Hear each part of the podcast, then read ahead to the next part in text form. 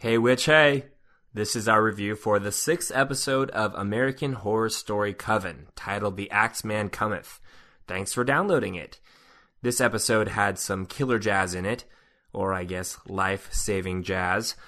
Don't forget, you can find us on iTunes and Facebook. Facebook.com slash This American Horror Story Podcast. Here we go.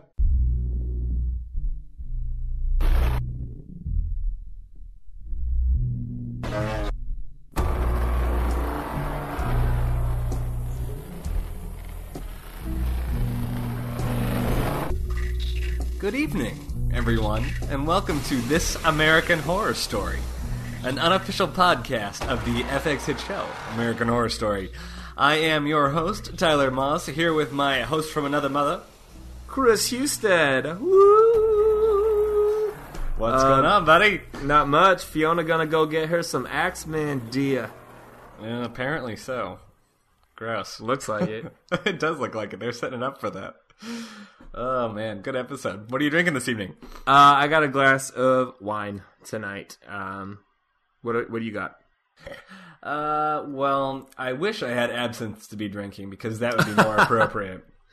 But instead, I am drinking a imperial IPA out of a snifter slash goblet cup. So I feel Nice. fancy. Have- it seems like something a witch would drink out of. So Totes. Um, have you had absinthe before? I have not had absinthe. I've heard it's pretty good though, but it's a little bit messy. What, have you had it before? I have. Um, when I was living in Copenhagen for um, a while, it was accessible there because it was legal there. Mm-hmm. So we do it. You take it. You you put some sugar in a spoon, and then you put some absinthe in it, and you light it on fire. And Did you talk to any spirits when you were drinking? I thought I was probably. So that's a good question. Is did they just uh, dream up all that stuff, or was there really an Axeman? I think there was really an Axeman because I'm pretty sure Cordelia was not on absinthe, but Right. that's up for discussion. Maybe she's just tripping off her chemo drugs. That's true. She was popping pills right before she saw him. Let's get a hit of that. Absolutely.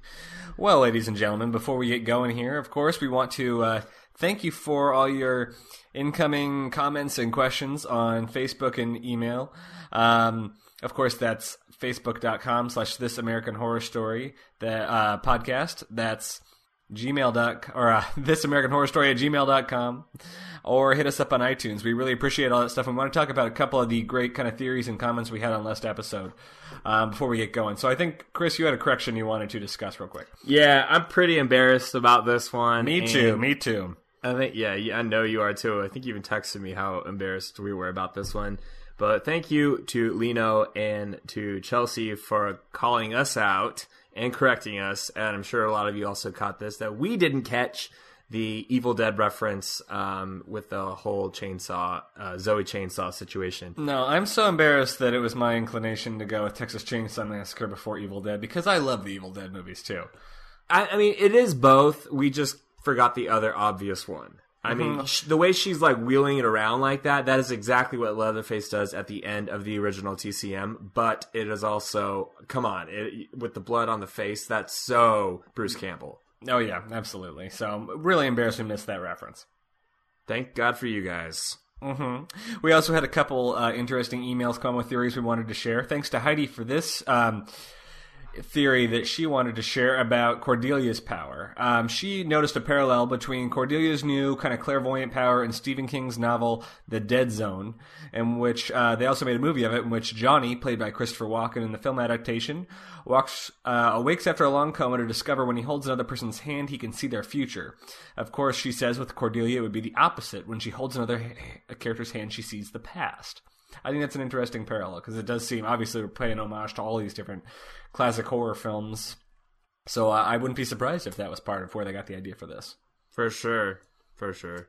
Um, shout out to Cassie here for uh, letting us know, as a few people did, that Zoe, when she gave her little uh, command to the the the last zombie to chill out, uh, she says, "Be in your nature."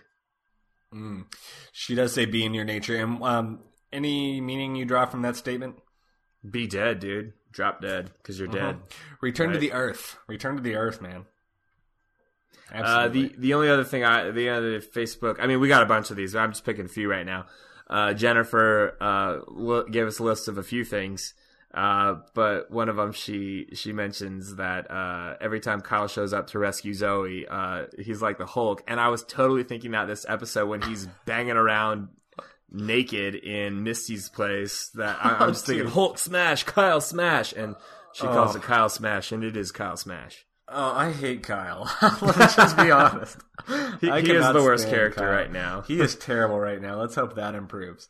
And we have one more that I want to share from email. It's from our friend Josh. He says that um, don't you think the obvious reason for Cordelia being able to see a person's past doings is those so that she will be able to see the evil things Fiona has done. And obviously, this was a pretty genius insight because I think in kind of the preview for next episode, we do see that this is how roundabout she comes across what Fiona did. I think she actually touches Madison. But um, this is coming up, so that was a great insight. And with that, um, thank you again for all those comments. We do love when you send in those theories, and we're happy to share them and discuss them on here. But let's go ahead and begin this episode, which, oh, shoot, I don't know if I caught a title for this one. The you know Axeman cometh. The Axeman Axe- cometh.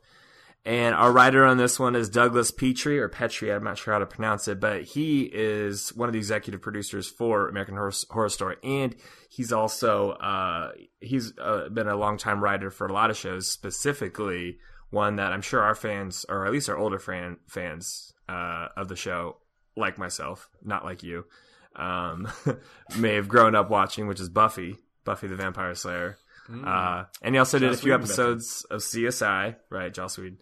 And um, uh, and originally, way back in the day, he wrote an episode of Clarissa Explains It All. Isn't that great? awesome. I watched then- Clarissa.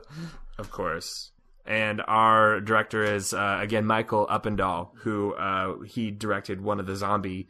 Uh, I forget. I think it was the part one, or not. It wasn't part one, but it was when the zombies first showed up. Because he was also uh, directed an episode of Walking Dead uh, and Mad Men, and he's also done Glee, which I'm assuming is his connection to uh, Falchuk Right. and Murphy.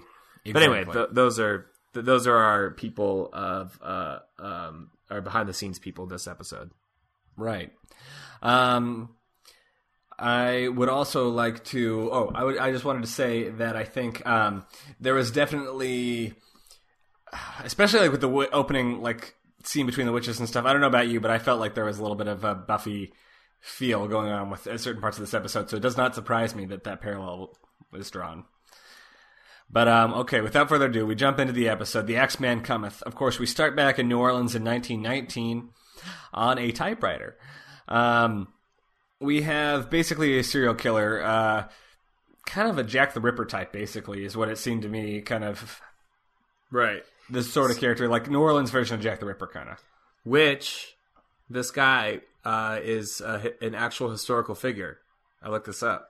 Oh, He- the Axeman is. Yeah, he's based. He was the Axeman of New Orleans back Oh. in 1918 to 1919 is when he was active in New Orleans. He was a serial killer, and this letter that they use um, in the that he's writing is an actual letter that he sent into a newspaper No way. while he was killing. Did he st- Did he really tell them everyone to put on jazz music like that? he really told people to put on jazz. And apparently, according to legend, uh, that night all the jazz halls and dance halls were packed, uh, and people were booking uh, bands to have parties in their homes and their extravagant mansions, and everyone was uh, dancing and listening to jazz music. And according to legend, no one died that night, or no one was murdered that night. Oh, that is awesome. That is awesome that that's Isn't a real cool? thing. Oh, that's so cool. That's so cool. Um, and I absolutely love the scene too when all the jazz bands are playing outside. Oh, it's amazing. Like, like it- it- you know, all the different jazz music kind of clashing together, but at the same time, it sounds great. I, It's beautiful. Yeah, I love that music. So Oh, I, I it's was such. I mean, and this is what we were talking about, like the city of New Orleans kind of becoming a character in the show Right. this season, and I think that it kind of came on. You know, it came into its own in this episode for sure. Through that, um, especially considering this guy's a real historical figure. Um, I also want to mention that the Axeman was played by Danny Huston, who is, of course, Anjelica Huston's brother uh, son of the famous actor John Huston. His nephew Jack Huston is Richard on Boardwalk Empire. So I thought it was kind of funny that um, you know they're kind of playing characters in the same time period here, same time period that his, his nephew's episode. playing, and yeah, yeah, exactly. Maybe we'll have Richard's kind of creepy with half his face missing. Maybe Well, I was gonna say up. maybe Spalding can wear half a mask now too. Some uh, Phantom of the Opera stuff. Oh, Since his now that now that we now that his that- face is like ripped open, yeah. Absolutely, and I thought Danny Huston did a great job here. Yeah, Um, he's great. Do you feel like we learned anything in here about um, the Axeman's motives before we talk about how he died? Well, uh, a few things that I took from this opening was, I mean, I mean, because it's based on a historical thing. I initially thought, um, because I didn't know that, um, I initially thought that the, it was kind of a Passover type reference, which it may have been originally historically with the. Uh, biblically speaking, you know, during Passover and uh, during the plague, um, the the uh, people had to put like lamb's blood over their door, and if they had that on their door, then the the angel or death or whatever whoever would um, pass over their house and not kill their firstborn son. So that's kind of I, I, thought that that was interesting, but. You know, who knows if that's what the Axeman actually was going for back in that day, or some some people argue that he just did it because he loved jazz music so much anyway, um, as far as his motives go about why he wanted to kill specifically women, it seemed, or just people in general, and why he chose an axe, we don't really know. The only clues we get is in the letter that they read, uh, or that he's reading uh, as a voiceover when we first meet him. Uh, and I, I have a part of it that I'll, I'll mention right now, and it's just the opening of it. Uh, and all he says is, uh, "They have never caught me, and they never will. They have never seen me, for I am invisible, even as the ether that surrounds your earth. I am not a human being, but a spirit and a demon from the hottest hell. I am what you Orleanians and your foolish police call the Axemen." So, actually, I wanted to. We have one of our listeners. Is her name's Stephanie? She's from New Orleans. I don't know if I'm pronouncing Orleanians correct. Is that right? Do you know? She'll she'll let us know. but anyway, so basically, he seems he's calling himself a demon, essentially. So outside of that, I don't really know what his motive is. Did you have an idea? I didn't have any idea of a motive other than that. That yeah, he seems to think at least that he's some sort of supernatural being of some kind. As far as the axe goes, I think that they mentioned that, or at least the show hypothesizes that he was a saxophone jazz musician. That's and right, That you know, sax. saxophone is uh, an axe is another word for a saxophone. So Right. that's why he I, they hypothesize it seems that he chooses the axe as his weapon of destruction. Right. So far, I think this guy's super only superpower is having a sick ass uh, killer jazz uh, saxophone soundtrack that follows him wherever he goes. Oh, absolutely. That's that would be a badass superpower. Let's go ahead and say right now. Um, but so what happens with him, obviously, is that the young witches at the coven in 1919 decide that they are. It's the time of women's suffrage, and we're Yeah, talking all about feminism women happening. here. Yeah, which is, I mean, that's a theme all through last season, and of course again through this season. Right. Um, they're going to stand up as women, and they're going to take this guy down. So of course they're blaring opera music out of the house instead of jazz music. And so he just walks right through the gate, which is, hmm, mysteriously open, and the front door is unlocked. You think he might be a little suspicious, but maybe he's so arrogant he doesn't think much of it, especially since it's a school he's walking into, a Right. girls' school. When he walks in um, to the girl, I'm assuming is the. I wonder if that's the young uh, version of the. So Anna uh, Lee. Yeah, if that's the young version of the Supreme that Fiona kills, because that girl kind of seems to be the Supreme. Yeah, I didn't But- really notice her name. I didn't catch her name, but it could be. I mean, I, it seemed like she was kind of being the what Zoe is being right now for Right, kind of the young leader. the modern version. Right. So they're doing. Um, she's doing t- a tarot card reading on the floor. He kind of sneaks up behind her, and she pulls the death card. Boom. Boom! Blows out the candle, sneaks up behind him. They all stab him to death, which I, I thought was kind of funny. Is that they stab him, and they're all witches with superpowers, and of course, instead of Yeah. you know, they just stab him with knives to death. Um, but I guess kind of appropriate since he kind of kills people with a blade in the way he kills people. It was pretty graphic too. yeah, it was pretty graphic. he had some but- Tarantino style blood squirting out of that first stab wound. Oh yeah, that was that was very Tarantino esque. Good point. Um, okay, well, as we always do with the opening scene, um, thematically, how do you think this relates to the rest of this episode? Ah, I hate that I have to go first on this because I was trying to think of this answer. I, I I'm not too sure. I, I think the theme for this whole, if if you can put a theme on this episode, which was kind of hard because again we're all over the map on this one, which is the opposite of last uh, episode. Um, I I thought the theme was trapped. So I, this was essentially a trap for the Axeman man, and he obviously in turn ends up being trapped in this house as a spirit or whatever he is uh, until the girls start communicating with him. Uh, and then we see other characters who are trapped. Cordelia be trapped, Cordelia, physically and right? like by Right. her handicap. Mhm. Fiona's trapped with her mortality and her, well, her Disease. mortality. Yeah, Yeah, the, yeah, chemo- the the cancer. Hank is now trapped in a situation that we I didn't see coming at all. That he what what his storyline ended up being, but he's trapped by Marie Laveau essentially. Yeah. Oh, yeah. I'm Uh, excited to talk Kyle's kind of trapped by this memory of his mother still. Uh, anyway, but so trapped by whatever demons you have, I think is kind of the theme. And this just sets up um, even the, the what the demon that may trap other people uh, in his own world becomes trapped. I, I Mm-hmm. that that might be a stretch, but what do you think? You know, I I almost thinking, like that. too much? no, I almost like that better than I than what I was going to say. I was a, not quite as in depth or as uh, sophisticated as your theory. I was going to say murder because obviously we have the Axeman being a serial killer. He is then murdered, and then we have, you know, um, Cordelia finding out what Fiona did, and we have Kyle remembering killing his mother and all that kind of stuff, and we've got, um, of course, them finding out that Madison was killed and stuff like that. So I was going to say murder, but I think I like Trapped better because that I, I mean, it's both really. Mm-hmm. You know, I, I think those. I mean, there can be more than one theme, so I, I definitely think murder works as well. Yeah. especially with uh, some of our characters. Yeah, So I think, yeah, I think that kind of sets the tone in, the, in both senses. Um, so as we proceed here, I just want to explain to everybody how I kind of want to do this. I've kind of just, just um, as far as my notes go, I've outlined things in kind of a plot A and plot B. One plot is going to be kind of Zoe's story, and the other plot's going to kind of follow Fiona's story, which also kind of intertwines with Cordelia, of course, up until she's left and the Axeman sneaks up on her. So I want to go ahead and start with the Zoe storyline, and we'll return. We'll kind of circle back to the Fiona storyline later, just so that way we don't have to jump back and forth and kind of get disjointed. right. That works for me. Excellent.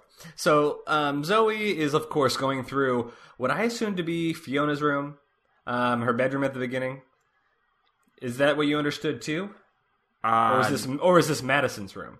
I thought it was Madison's room because she's going through Madison's bo- a box of her stuff. Was it Madison stuff? Yeah, because she puts on her sunglasses and she pulls out a magazine that has Madison on the front cover. Oh, does it. she? I didn't see the Yeah. magazine. Okay, I didn't see the magazine. I think I was looking down at that point. I saw the sunglasses, and I was thinking for some reason Fiona, but that makes sense. So it must have been Madison's room, and then she had the Ouija board in her closet. Then Right, right. It tra- in that weird like trap door. Right, in like a weird compartment, which also interesting to say here that Zoe at one point mentions that the Ouija board was calling to her. There's a lot of kind of hints at Zoe having powers beyond what we had realized in this episode. I would say. Would Yeah, I think it's yeah, it's becoming more and more clear that Zoe's probably for sure the next Supreme. I hate that I said that. Probably for sure that's not a thing. She is most likely the next Supreme. Mhm, and they kind of keep hinting at it. I mean, we can keep pointing them out as we go along. But um, she's also, as aside from her powers, is kind of asserting herself as the supreme too, as far She as is. in her leadership role between Queenie and Nan. Yeah, and I- especially with kind of Cordelia out of commission at this point, and obviously Fiona dealing with her own demons. right. No one's checking in on the kids. It seems it's kind of weird. Well, they weren't really even before. I feel like Cordelia got uh, Cordelia is the burned up. worst educator ever. She's not going to be much better now, but I like her though. I do too. Um, but I really liked the scene. I mean, uh, the scene where they do use the Ouija board. They drink the absinthe, and of course, they flip over the. Yo, my question to you: Why? Why was this? What? I mean, don't get me wrong. I love a good drinking game, but what? When did Ouija board become a drinking game too? I, was wondering that too. Um, we should look that up, or maybe someone can fill us in if that was really something they did for the Ouija board. If drinking absinthe was really part crunk. of it, or or maybe they just felt like absinthe was kind of a mystical, witchy alcohol, and so they just kind of wanted to add an extra layer, which is quite possible too. I bet there But, is, yeah. And someone's gonna like make fun of us for not knowing. for not knowing that they do. Yeah, you are supposed to drink. Well, Hey, I've never played with a Ouija board, although it You like never have? No, I never played with a Ouija board. Did you? Mm, I don't think I did. My mom would not have allowed it. Really? We should do it over uh, Google Hangout. We're gonna Google hang on a Ouija board. We can do it live. Maybe that'll be uh, one of the episodes we do on our break. How will we know who's who's where the demon is or the spirit is? We'll have to ask it. I guess so. Uh, so back at the, back at the Ouija board, um, Queenie kind of mentions that she seems super against this, basically. Right. And she tells a story about how her grandma used a Ouija board and a bad spirit came out and burned the house down and half her grandma's face off. This seemed like a kind of intense story to just kind of tell offhandedly. Right. Well, Queenie tells us that these spirit boards have two purposes either contact or release. You can contact spirits and you can release them. Those are the only two things that it does. Well, in this case, it seems like it kind of does both. And then in this case, it's hello, Axeman.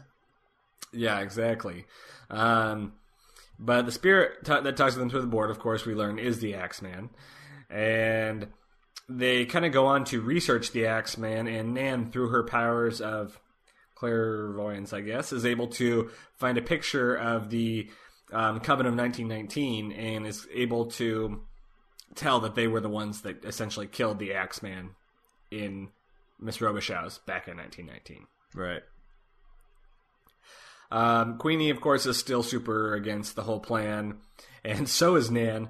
Um, but Zoe kind of gets on them, and now she's kind of the one. You know, remember here at the beginning that she was the one who was timid about everything and immediately gave up Madison and all of all of the other witches at the coven as soon as the investigative agents came, and now she's kind of the uh, becoming the intense leader. I was going to ask, what do you think it is that has changed her from then till now? I, mm, you know, it's it's it's interesting because usually you can find a pivotal moment. It could it probably started with the date rape of Madison, uh, and then the the murder of Kyle. I think that's where we started seeing a change in her, become more active or proactive about uh, changing things and helping people and figuring out solutions. Uh, and right now, the the biggest one on her mind is what happened to Madison and where she's at. So I, I think I would put it at that as I. It, it, triggered something in her. That those incidents triggered something in her where she's tried to take on a more initiative for herself, a responsibility for her actions, and and uh, maybe be own the responsibility of what she does instead of letting things just happen because she could saw how bad things can be in this world of witchcraft. I guess. What what do you think it is uh, that changed her, or why she changed? I agree. I think that I think those are good points too. A couple other po- um, scenes that I would point to that were kind of transformative points for her. I think one would definitely have to be the moment in which she goes to the hospital and finds out that it's not Kyle in there and ends up sexing that guy to death. It kind of seemed like it was she was at a point where she was deciding whether or not she was going to really be a true member of the coven and like stand with her fellow coven mates or whether she was going to push them away and you know it was too much for her and she kind of invested wholly in the Covenant, kind of seemed like at that point in time Right. They have that- all bonded that. because of this zombie attack. So, i'm sorry you cut out for a sec what did you say oh, they ha- they have they have all bonded because of this zombie attack. that's for sure too and especially maybe especially with her new powers kind of coming into um, fruition that she's got new strength through those two Right. She's gaining the confidence. Yeah. Yeah, but it is interesting that she's the one stepping up and the other girls are uh uh-uh. uh. I'm not touching Yeah. that. goes up to Spalding's attic by herself. Um, of course, the smoking incense is a clue, of course, that uh, Spalding was there very recently. That it was, you know, just put out a, a second ago. Um, she finds Madison in the chest. Spalding sneaks up behind her, dead Madison, of course, and Spalding sneaks up behind her and grabs her.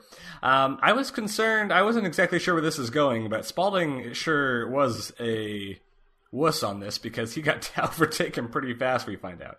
Yeah, I don't I mean, I don't think he's an aggressive guy. He's a cleaner upper, you know. He's he's not a fighter. Well, she hits him over the head with one of his own porcelain dolls, and that's Rude. what knocks him out. But kind of, but kind of funny at the same time. Yeah, and then Yeah. he wakes up to the Mean Girls group bullying him. they did bully him. This this whole scene was kind of disturbing and entertaining at the same time. Yeah. Um, one thing I want to say about Spalding though, that would be like w- with that room of dolls. I think that room is terrifying for one thing, but I would love it if like he dies at, he dies at the end with all the dolls like being brought to life or something Oh my like that. God. Uh, my my initial instinct is no way, that's ridiculous. My second instinct is uh, it's American Horror Story. It'll probably happen. Fingers crossed, man. Fingers crossed. But um, yeah, they're totally bullying Spalding.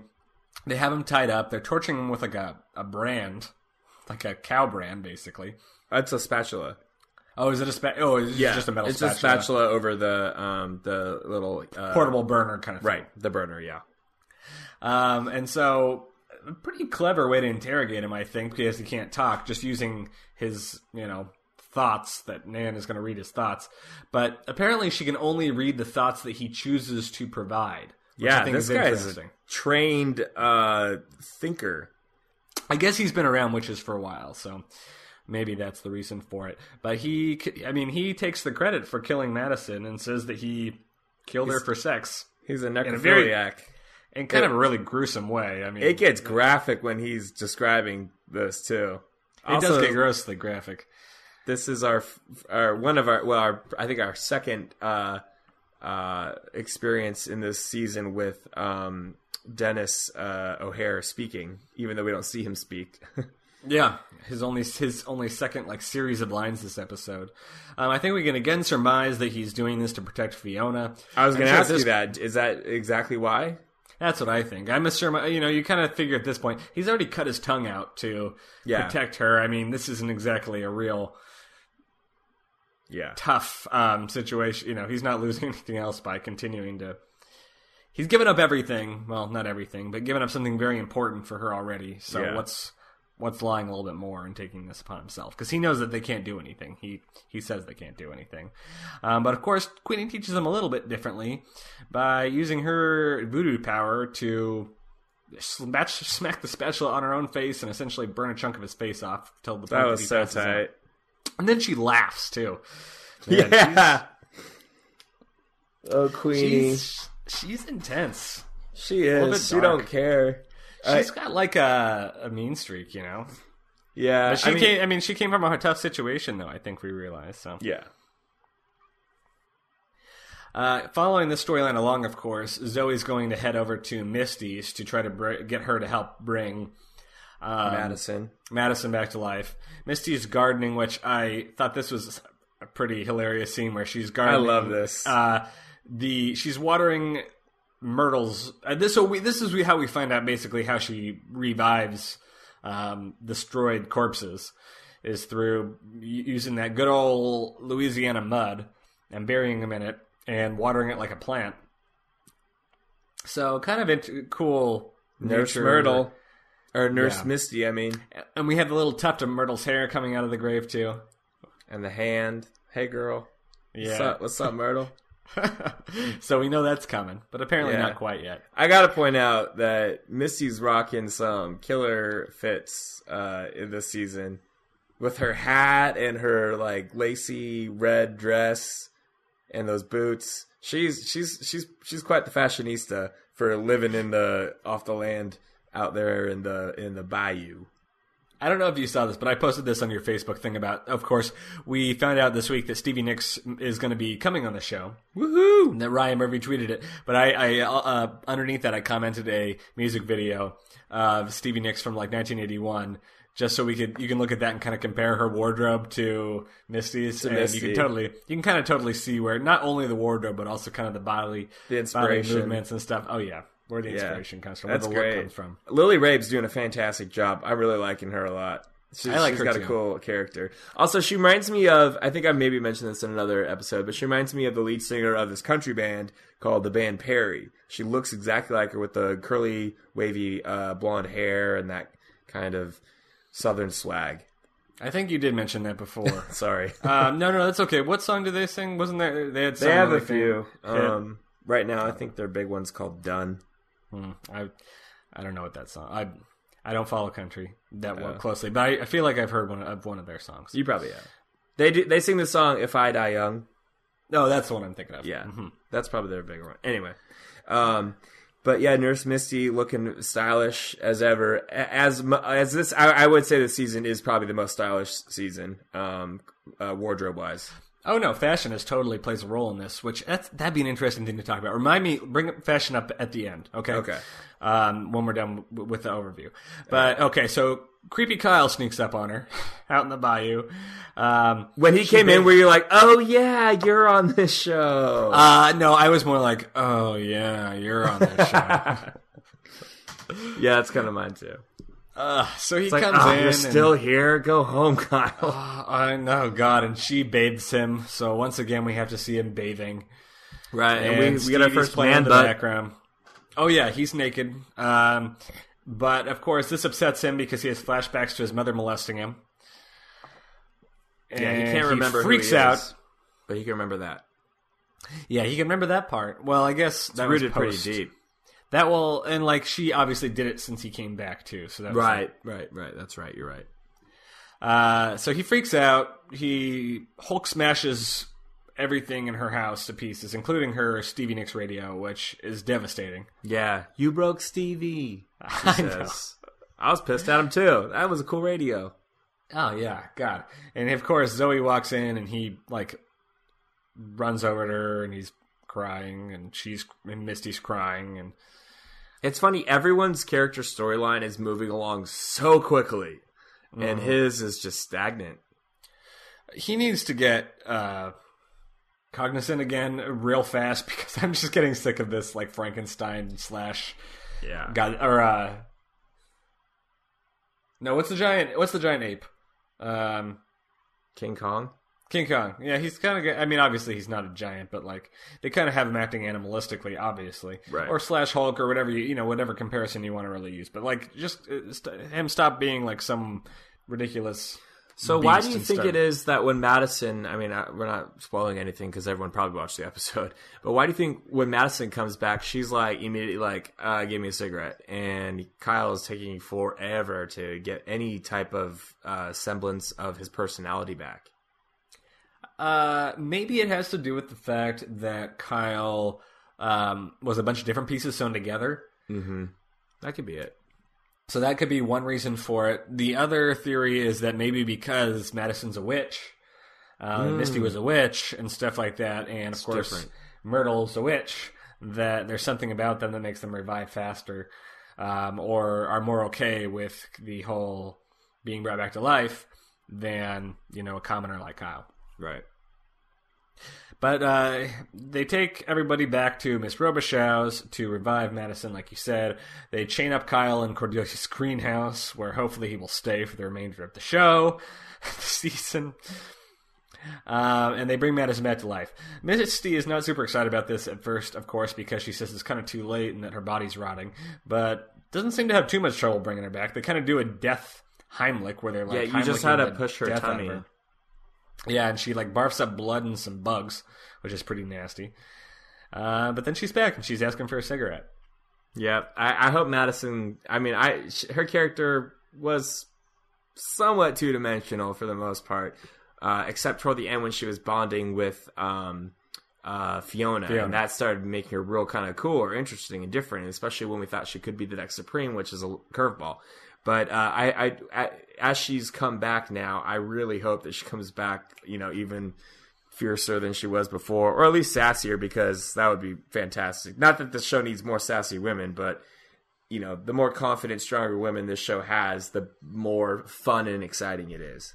Oh yeah, I'm glad she's back. I liked her character still. Yeah. um, she was a different kind of personality, Right. interesting personality to to kind of throw into the mix. And of course, she's really going to complicate things for Fiona. It looks like in upcoming episodes. So she's back, but for now they're going to hide her from Fiona. Um, Misty's running out of Miss Robichaux, by the way. She s- explains that she has a bad feeling about the house and that this coven is not what she's been looking for as far as kind of companionship. I had a question for you about this. Mm-hmm. What do you think she's referencing? Is it Madame Lalaurie, who is the dark kind of demon deck in the house? Is it the Axeman she's referring to? Or is it Fiona she's referring to? Uh, that's. I think those are all possible options. I, I really can't tell you exactly which one it is because we don't know a ton about Missy besides that she has the power of resurgence. So I don't I, I can't pinpoint exactly which one she would fear the most. I don't think it would be the Axeman, and I don't think it would be um I don't think it would be uh Lalaurie. I think it might more be Fiona, perhaps. What do you think? I think that's a fair. I think that's a fair assumption because I think you know Fiona is the clearly the most powerful, and Fiona is responsible for The death bit of death. yeah of a lot of people in there, hmm and she killed the people in there, whereas Lalaurie killed her people in another house, Exactly. and the Axeman only died there. He didn't kill anyone there. Mm-hmm. So I think that would be fair, a fair bet. Mm-hmm. Um, we have kind of a neat scene filmed from Madison's perspective, where everything's kind of cloudy, and so this is kind of what it looks like when you're apparently just brought back to life. Um, she vaguely remembers dying. In particular, remembers Fiona's red dress, but she doesn't know that it's Fiona. She just Yeah, That's a little. the color red. That's that's a little easy. Yeah, It would have been nicer, I think, if we could have gotten her to wake up and be like, "Yo, Fiona killed me. yeah. Yo, Fiona cut me." And there's one okay, and then she, of course she ends this with a comment where there, uh, Nan asks her if she sees a light on the other side, and she says, "There's nothing on the other side, just black." I was wondering if you had any thoughts about this. Is this Of course, Ryan I Murphy do. talking? This is Ryan Murphy and his commentary. I think on religion again. I, I really, I, I really, was- I mean, we get hit over the head about clearly how he doesn't like Christianity, uh, A la or any religion. Yeah, Mhm. and uh, maybe he just firmly believes, you know, from in science where you live, you die, and then that's it. Not saying that's right or wrong. I'm not judging on anyone's views on this, but it's it's it's a very as he usually has. It's a very dismissive view of religion, Mhm. and that's what I Yeah, thought. no, I not yeah. Whether I don't d- agree or disagree with him here at all, but I do think that that I was thinking the same thing when I heard that, that this because it didn't it seemed totally unnecessary to throw that in there. So I was thinking like, Yeah. that's just Ryan Murphy wanting to throw Exactly, that's what I trying to thought throw their thoughts in. Mhm. Really, do we have to have this? I mean, we've already gotten a lot of it with the next door neighbors, so Mhm. and an olive asylum. So yeah, all of asylum. Yeah, I think we've kind of spent your your views on religion at this point. yeah. But uh, of course, at this point in time, in a different room, they hear Cordelia screaming, and um, she's locked herself in the room. And well, she didn't realize she was locking herself in the room with the Axeman. But something about you know she takes some pills, and something about her power makes her able to see him. And I guess he's real. He's like in some sort of limbo right now. Um, Wait, so she sees him? I didn't. I didn't get that. She actually Well, could see him, or sen- I thought she just sensed him. I thought there was one point where, well, maybe that's what I mean. Is there's one point where it's like we're seeing him from her perspective, and it's not like she sees an actual. It's not like she sees him exactly. It's like she sees. It almost looks like heat vision or something like that. You know, Oh. like like the is is it Predator that sees heat vision, or is it? Yeah, yeah, yeah. Know, exactly, it is, and I, I know what you're talking about now. Yeah, It's almost like she sees heat vision. I think at one point we see like the axe coming at her in like the heat vision. Right. But I think that's I think that's like what her sense is like. And I, earlier, I mean, she was able to evade him with the axe for so long. Because I was like, okay, he can't get a blind girl. Right. Well, it, we'll talk about this. Um, oh, this comes up later, and when we go jump to the Fiona storyline more. But when she's talking to Fiona and Hank, she mentions that her power is almost like echolocation, kind of, where like things around her vibrate. So it kind of makes sense that she would see things like this. Right. Got it. Um, And you're right. Yeah. but he's chasing her around the room that she's locked in. Um, she's blind. He, he wants to be released. I now have you heard of a movie from 1967 called Wait Until Dark? no. This is a movie with Katherine Hepburn and a young Alan Arkin, in which Katherine Hepburn plays a recently blinded woman who is pretty much terrorized by three criminals who show up at her house and are looking for heroin, which is they believe is in her possession within a um, some sort of doll that she so she somehow accidentally bought and put in her house, and she's being terrorized. She's a blind woman, and so I thought that this was quite possibly an homage to that Yeah. classic yeah. movie Cool. um, just you know chasing the blind woman around. Um, but she does get chased around. Zoe and company hear her, but they can't get in because the door is locked. Um, the jazz music is coming from her room. So once again, we have Mr. Axeman's jazz power of ubiquitous jazz music. I love that power. But uh, they got to do some spell to release him. So they run to the bookshelf, and Zoe's powers, it seems like, help her sense which book it is, uh, flip to the right page immediately, and then, with the help of Nan and Queenie, cast the spell that releases him from the house. Right? Right, yeah. Yeah, gets rid of him. And he hits the streets. Uh, as as he hits the, as he hits the streets, he hears some. He sees a car roll by with some sweet subwoofers, uh, bumping some hip hop, and then uh, ends up at a bar. But maybe we want to. Do you want to go to Fiona's storyline? Yeah, we'll okay. we'll go to Fiona from that. But yeah, he didn't. But he's free about that rap music coming. Yes, he's free. So, uh, forgive us now as we jump a little bit back in time to follow Fiona's story a little bit, which we'll call plot B for the sake of argument. Um, Fiona is doing her starts out this episode doing chemotherapy at the hospital for, of course, her cancer. Uh, now she has the ability at this point to listen to other patients' thoughts, so she can hear kind of the depressing thoughts of the other people getting chemotherapy. And I think we learned from her that this is not a power she used to have. Yeah, so she's surprised. Is this so? She even wonders herself: Is this a power from the medication? Um, any, I mean, do you think it's a power from the medication? Do you think it's a power she absorbed from someone else? Do you think it indicates that she's getting more power or something like that? You know, I w- while watching it, I thought it was that she was gaining a power because it seems like a lot of people in shows is uh, are are gaining powers or growing their powers they do have. So mm-hmm. it wouldn't be out of the ordinary at this point if even she gained a new power, even though I thought she had most of them anyway. Um, yeah.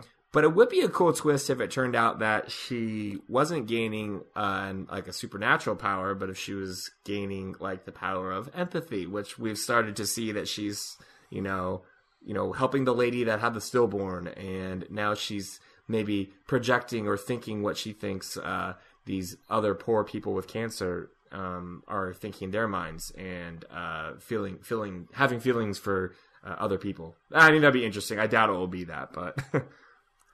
I like that theory too. That's an interesting theory. Um, I too think that it's possible that she got a new power, um, especially because I think we learned that when you kill another witch, at one point you absorb their power potentially, or at Ooh. least that happens with Supremes. If you remember that, um, Annalise said that to Fiona or something along those that you like or no Fiona said this I think to Madison that like as I die you get more powerful or something like that so maybe by killing Madison she absorbed a little bit of her power but it doesn't do as much mm.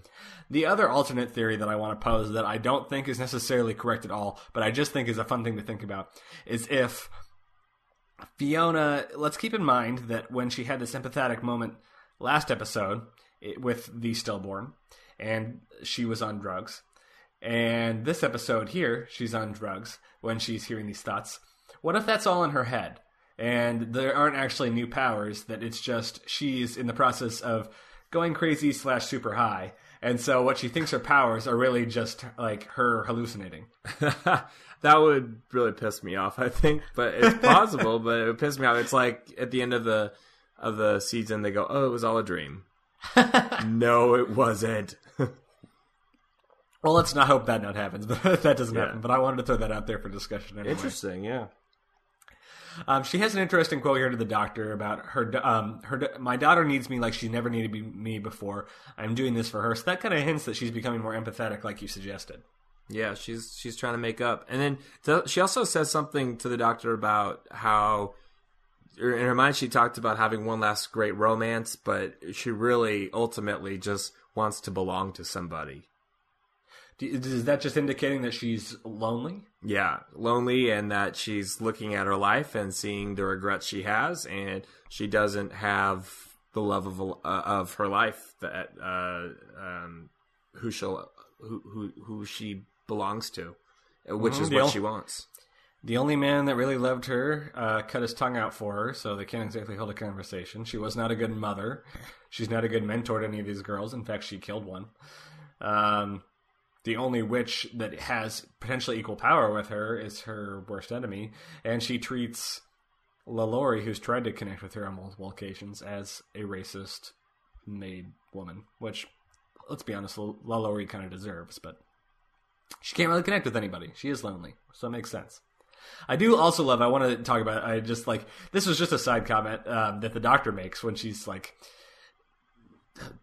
thinking or something like that. But he said he like we hear him mention in the background that his like oh you'll find somebody. My mom met somebody on eHarmony and now they're on a cruise ship in Scandinavia or something like that. Yeah.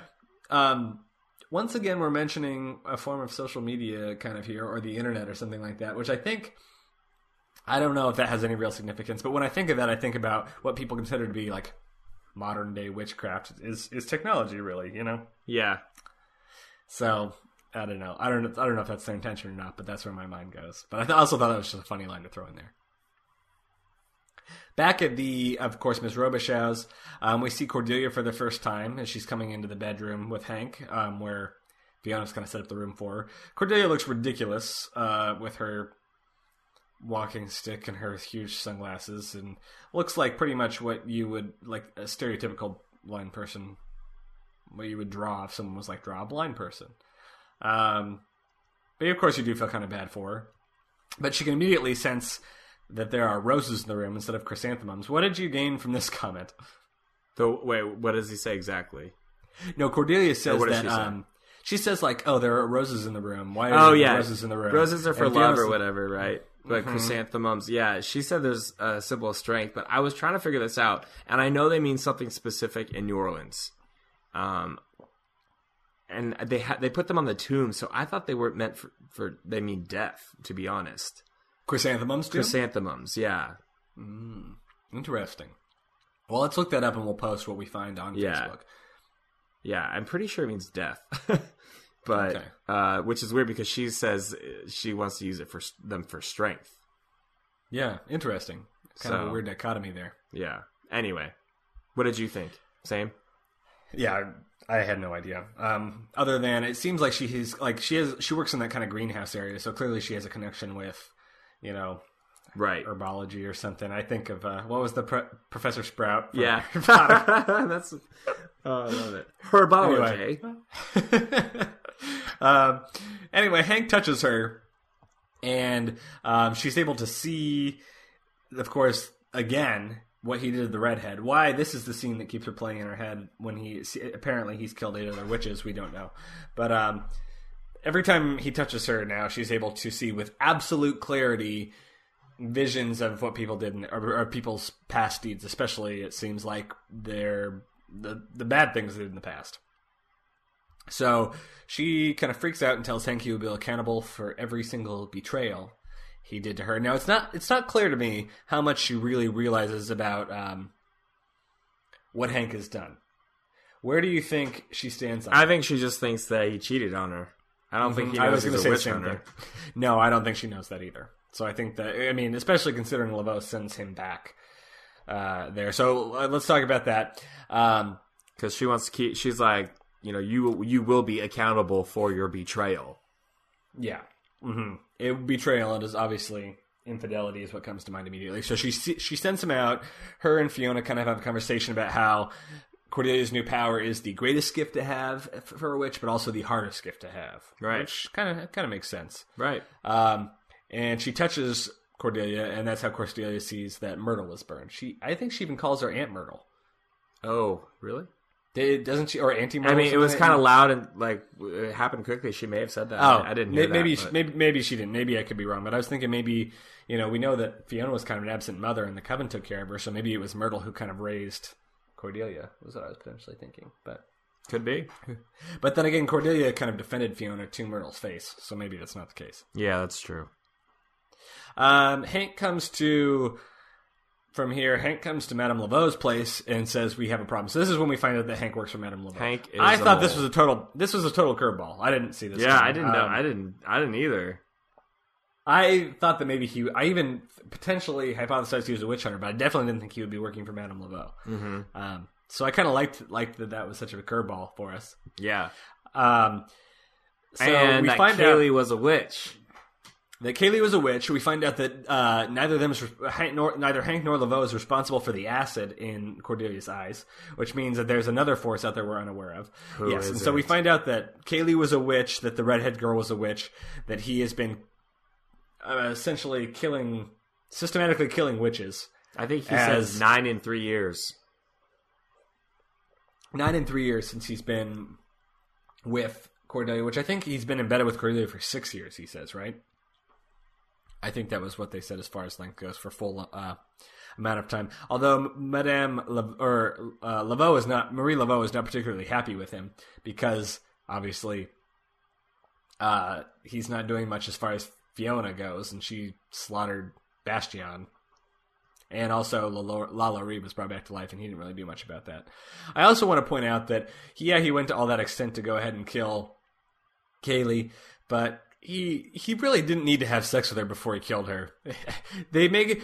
La, Laveau points out at the end, like, you must really, you- you've gotten soft, and you really love Cordelia. And he's like, no, I don't. But we kind of get that feeling before we've discussed that he's really in love with Cordelia. But he does. I mean, he could have just killed Kaylee immediately without having sex with her first. So he clearly yeah, wasn't Kaylee's feeling pretty that hot though, so that might be why. and Well, yeah, he is just a really an assassin. yeah. His loyalties are questionable, obviously. Yeah. Uh, chrysanthemums definitely symbolize death in New Orleans. Interesting. Uh, so One more thing about this whole sequence when we're getting like um Laveau lambasting uh um Hank Angela Bassett is killing it in this scene. She is fantastic. We haven't had her be, you know, ha- have an uh, an interactive scene with uh, any character besides, you know, when she's doing her voodoo. Uh, in the I think in a few episodes here now, so it was awesome to hear her get all pissed off and uh, go after, uh, not not really go after um, Hank here, but really go after how pissed she is about these witches in this house that she cannot seem to uh, take down. And I wrote down what she said because it was so offensive, but it was so funny. Do you remember what I'm talking about?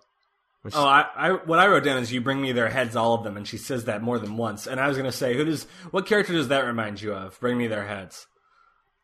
You might have known it as off with their heads. Um, are you talking about? Are, you, are we going to Lewis Carroll here? That's right. I'm thinking the uh, the Queen of Hearts from Alice in Wonderland is what that reminded me of. Um, what I wrote down was when Marie Laveau says, "When I plant a fat ass cracker bitch, I expect her to stay planted, not come up again like ragweed." Oh, I love She that. She says sentence. cracker bitch. She says witch bitch. Yes, that was an excellent line. Yeah, you give me that those witch bitches. like, oh my god, I'm kind of offended, but this is so funny. Oh, it was super funny. Uh, I love it. Um, anyway, so, great yeah. job, Angela Bassett. You're killing it. great acting, good scene, uh, and of course, Fiona's plotline ends when we find her back at the same bar that Cordelia got her eyes burned out at. So clearly, she doesn't have too much worry about going back to the same place, which is a little bit suspicious. It is. Um, and who does she run into there? Oh hey, Axeman, what's up? The, What's the? Axeman. Well, let's note that her hair is falling out at this point. She pulls a little Yeah. clump of her hair out, so she's probably feeling a little bit self conscious. And the Axeman is kind of hitting on her a little bit. So, do you think that Axeman knows she's a witch? I th- I was gonna ask you that because I don't know. I don't think so yet. But I don't think so either. I think that he's maybe just looking to kill somebody after being trapped for so long. Right. And she looks like an easy target for some reason. Obviously, we know that's not the case. So I'm not. Are you worried about Fiona at all? No. Here's my problem, and this is what I was going to get into later with um Uh, with all the characters, and maybe one of my problems with the season so far. It's not really a problem. I mean, don't get me wrong; it's not ruining anything for me. I love this season so much. I know what you're going to say, but go ahead. that death doesn't even matter. I don't care about anyone getting hurt or dying because clearly it doesn't matter. There's no stakes there at all. Or there Oh, no I was going to say the exact same thing. I absolutely agree that, that might be my biggest problem with the show so far is that the stakes are so low because death means absolutely nothing. Is there a single character that has died that has stayed stayed dead? dead? Well, okay, so a couple of civilians. We had, of course, Zoe's boyfriend at first, and we had the doctor guy that Fiona sucks the life out of, Right. and we have Kyle's mom and um, the other frat dudes that were on the bus. But as far as the main characters go, not a single one has stayed dead. Right. So I'm not really invested in them as much as I had been, say, last season when I I felt like well I didn't feel it. You know, I don't want to compare it to anything, but like and every time something happened to Judith or um or Sister Jude or um uh or what was um uh, Paulson's uh, character's name? Shoot, Oh, um, last season, oh, Lana. Lana. And every time Lana was going through anything, any like even even when um uh, Shelley was going through, like it was just it was just awful because there was death at stake, you know. But here, even with even with you know with uh, Cordelia, I'm not sorry, Cordelia. Um, Zoe, Madison, God Fiona. dang it, I'm confusing all everyone's names right now. Um, Fiona, Fiona's mortality. I'm not as you know. Okay, you're losing your hair. I'm sure there'll be some spell or some magic that will bring you back. Because Well, exactly. It's like, why would cancer kill her if Yeah. not even like severe murder can kill anybody? Right. so, anyways, that's why I'm not as concerned if uh, of her death because I don't think it will really matter. And maybe she'll die in the end. End, but. Even if she dies early on, we, it's a it's Jessica Lange, so she's not going away. He's or she's uh, um, Ryan Murphy's muse. Yeah.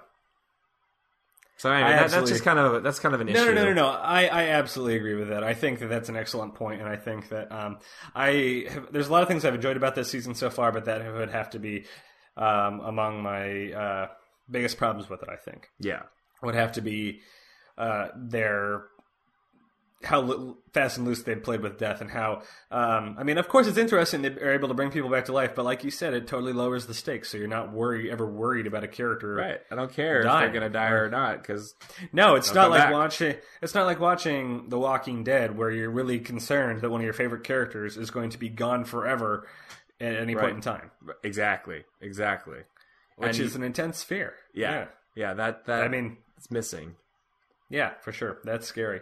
And of course, the other thing that I already mentioned at the beginning that I have a problem with is just the whole Kyle storyline. Needs something needs to happen with that because it is dragging on for far too long. Um, Evan Peters, as we know, is more talented than this, so I feel like it's kind of Maybe a waste of his potential. maybe it's just slow to develop, and I'll give them. I mean, we're I think next week. What are we? This is six. Next week's our So, halfway episode. We're breaking the halfway point Yeah. next week. Yeah, So hopefully from here on out he'll step it up character wise. He'll you know evolve a little quicker. Otherwise he's just I hope of so too. annoying. Um, I hope so too. uh, Well, anyway, so are you gonna Um, give your ranking? yeah, I was just about to do that. I was going to say so. Based on that, um, hmm. I'll tell you what I was gonna give it, and then now after this conversation, I'm gonna knock it down a quarter of a point. I'm I'm gonna knock it down. I don't. I didn't like it as the past two episodes. I really liked. Mhm. Um, I don't think I liked it quite as much. Maybe because of those two things, I'm not entirely sure. Of course, there were thing there were were parts of it that I really liked. I really liked the Ouija board scene. I thought it. that um, I thought the interrogation of Spalding was good, and I also liked the all. We had a lot of different neat homages in this scene, which I thought was cool, or in this episode, which I thought were cool. And I also thought that um, Danny Huston did a great job with Yeah. the Axeman. But I'm gonna go ahead and say I give this a three and a half. I think. Okay, I was gonna give it a three point seven five, but I'm gonna give it a three and a half after this conversation. Again, I'm like it's it's things like I'm excited that Madison's back. I'm really pumped, but I don't, you know, after that whole sequence where she died and stuff, I was shocked and upset. And now that she's back, I'm I'm happy she's back, but it's just different. And now that death isn't even an issue and it's on the table, it just lowers my uh um I'm not I'm not as I don't have this affinity to these characters anymore. I'm not as compelled by them to care for them. Even though I like them all. Mm hmm I don't know. I'm sure it's No, no, I do agree with you. Oh, I wanted you to bring. I wanted to talk about fashion. Uh, Oh, real yeah. quick.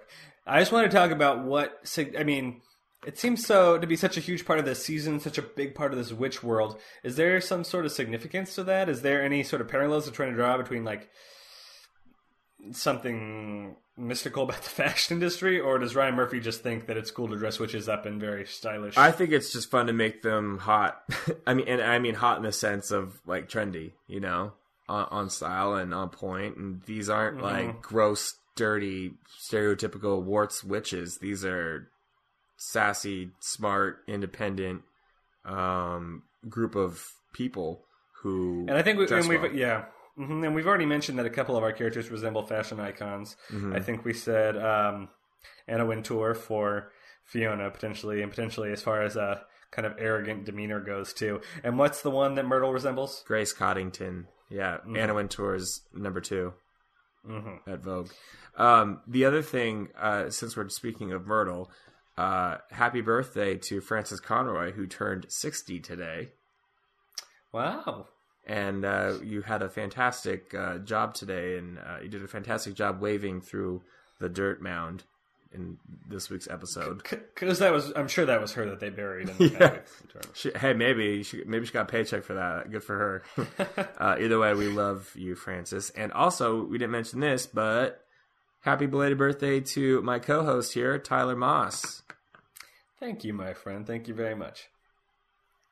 It was a good week, but this, of course, is my, my favorite day of the week. This So, really, this was your favorite after, after your birthday weekend.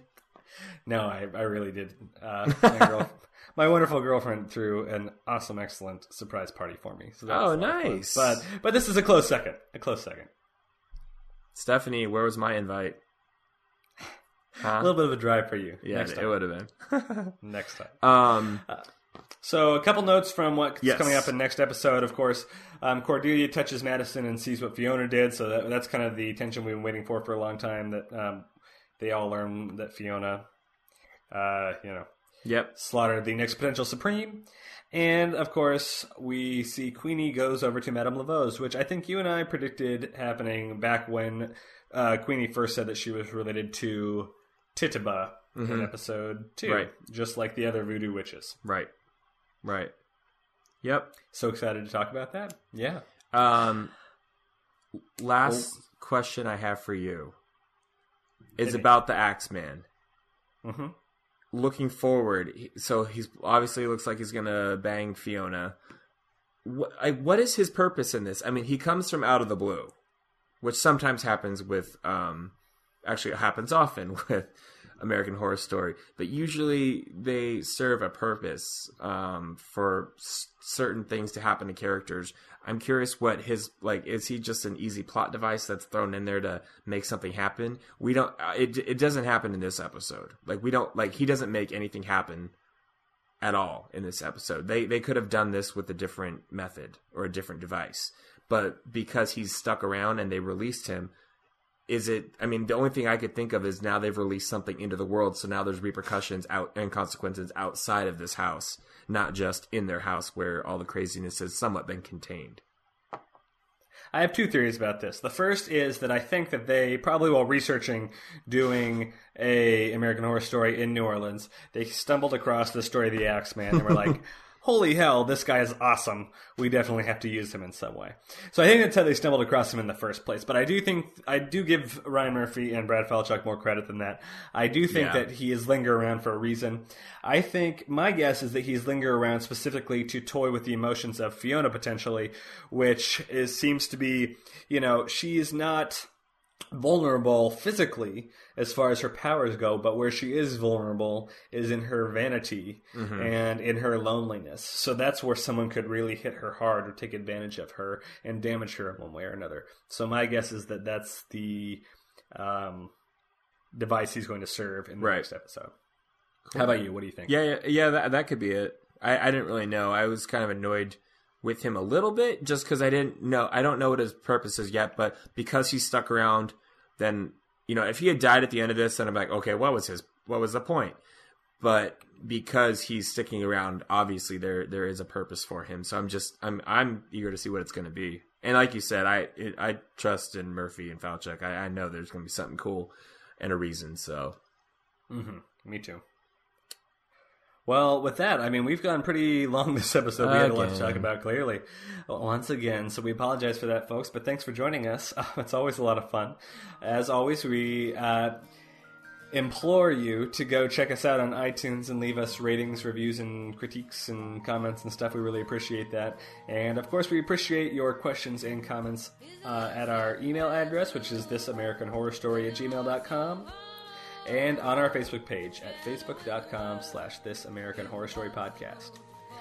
For uh, Wednesday, December 13th. This is your November. host- Weirdo. Or what did I say? December. Damn. Oh, I'm, I'm jumping ahead in time already. For Wednesday, December 13th, this is uh, November. these are November 13th. This these are your hosts. Are you drunk? Kris Husted and Tyler Moss. Where can people find more of your work this week, Kris? I'm on Twitter at Kris Husted. I also like to give a shout out real quick to my mother, who hooked me up with her Comcast password so I can watch this live streaming. Thank you, Lois. Woot woot! Thank you very much, Kris's mom. We really appreciate it. Tyler, where can people find you? People can find me at TJMoss11 on Twitter. So check me out there. Well, thanks for joining us, everybody, and uh, have a fun week. Excited to talk to you next week, and happy hunting. Never